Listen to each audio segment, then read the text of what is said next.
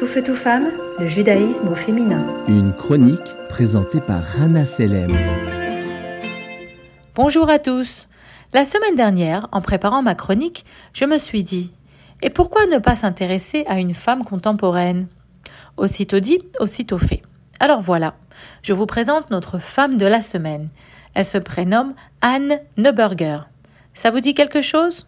Non? C'est la conseillère adjointe à la sécurité nationale des États-Unis. Vous voulez en savoir plus? Alors, préparez-vous à être fasciné par cette jeune femme juive orthodoxe de 46 ans qui occupe, qui occupe aujourd'hui un poste d'une grande importance au sein du gouvernement américain.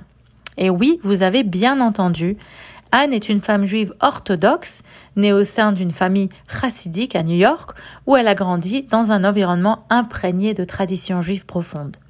Elle a été éduquée dans une école juive et a obtenu son diplôme de licence à la faculté Touro, réservée aux femmes juives, où elle a pu développer ses compétences tout en restant fidèle à ses convictions.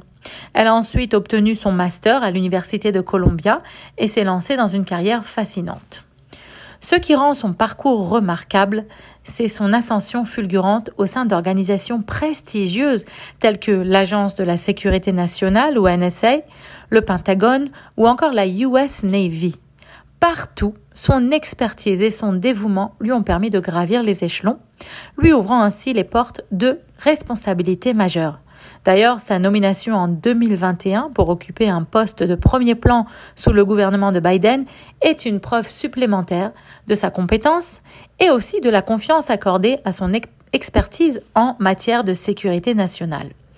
Quand je l'ai rencontré il y a quelques années lors d'une conférence de soutien à Israël, je n'ai pas pu m'empêcher de lui poser la question suivante. Comment est-ce que vous faites pour concilier votre pratique du judaïsme et vos exigences professionnelles?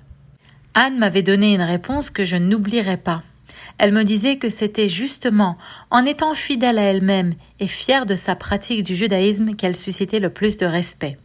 Elle avait d'ailleurs partagé plusieurs anecdotes personnelles pour illustrer sa conviction. Par exemple, une fois, lors d'une urgence qui s'est produite pendant un Shabbat, Anne reçut de nombreux mails avec des questions importantes auxquelles elle était seule capable de répondre.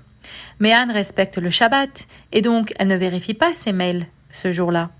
Aussitôt le Shabbat sorti, elle rattrape ses messages et avant même de répondre, elle remarque que son superviseur avait envoyé le message suivant. S'il vous plaît, ne dérangez pas Anne pendant son jour saint du sabbat. Elle vous répondra aussitôt qu'elle le pourra. Impressionnant, non? Un autre exemple, Anne me racontait qu'elle devait effectuer un voyage en Asie et que dès son arrivée dans l'avion, l'une des hôtesses lui fit signe de la suivre vers un compartiment réservé aux hôtesses de l'air où elle trouva où elle ouvra un placard dans lequel Anne trouva une dizaine de boîtes de gefilte fish et quelques boîtes de galettes. Je précise que ce n'était pas la saison de la Pâque juive. Devant son regard perplexe, l'hôtesse lui expliqua que son repas cachère n'était pas arrivé à temps, mais qu'il s'était assuré de lui procurer des articles cachers dans une épicerie pour qu'elle n'ait pas faim pendant ce long vol. Il y a encore d'autres exemples, mais il est temps de conclure. Avant de me quitter, Anne m'a transmis le message suivant. Il est possible de vivre pleinement sa foi tout en poursuivant ses objectifs. Être fidèle à ses valeurs et croyances tout en poursuivant son rêve avec détermination, c'est la clé de la réussite. Bonne journée à tous. Tout feu, tout femme, le judaïsme au féminin.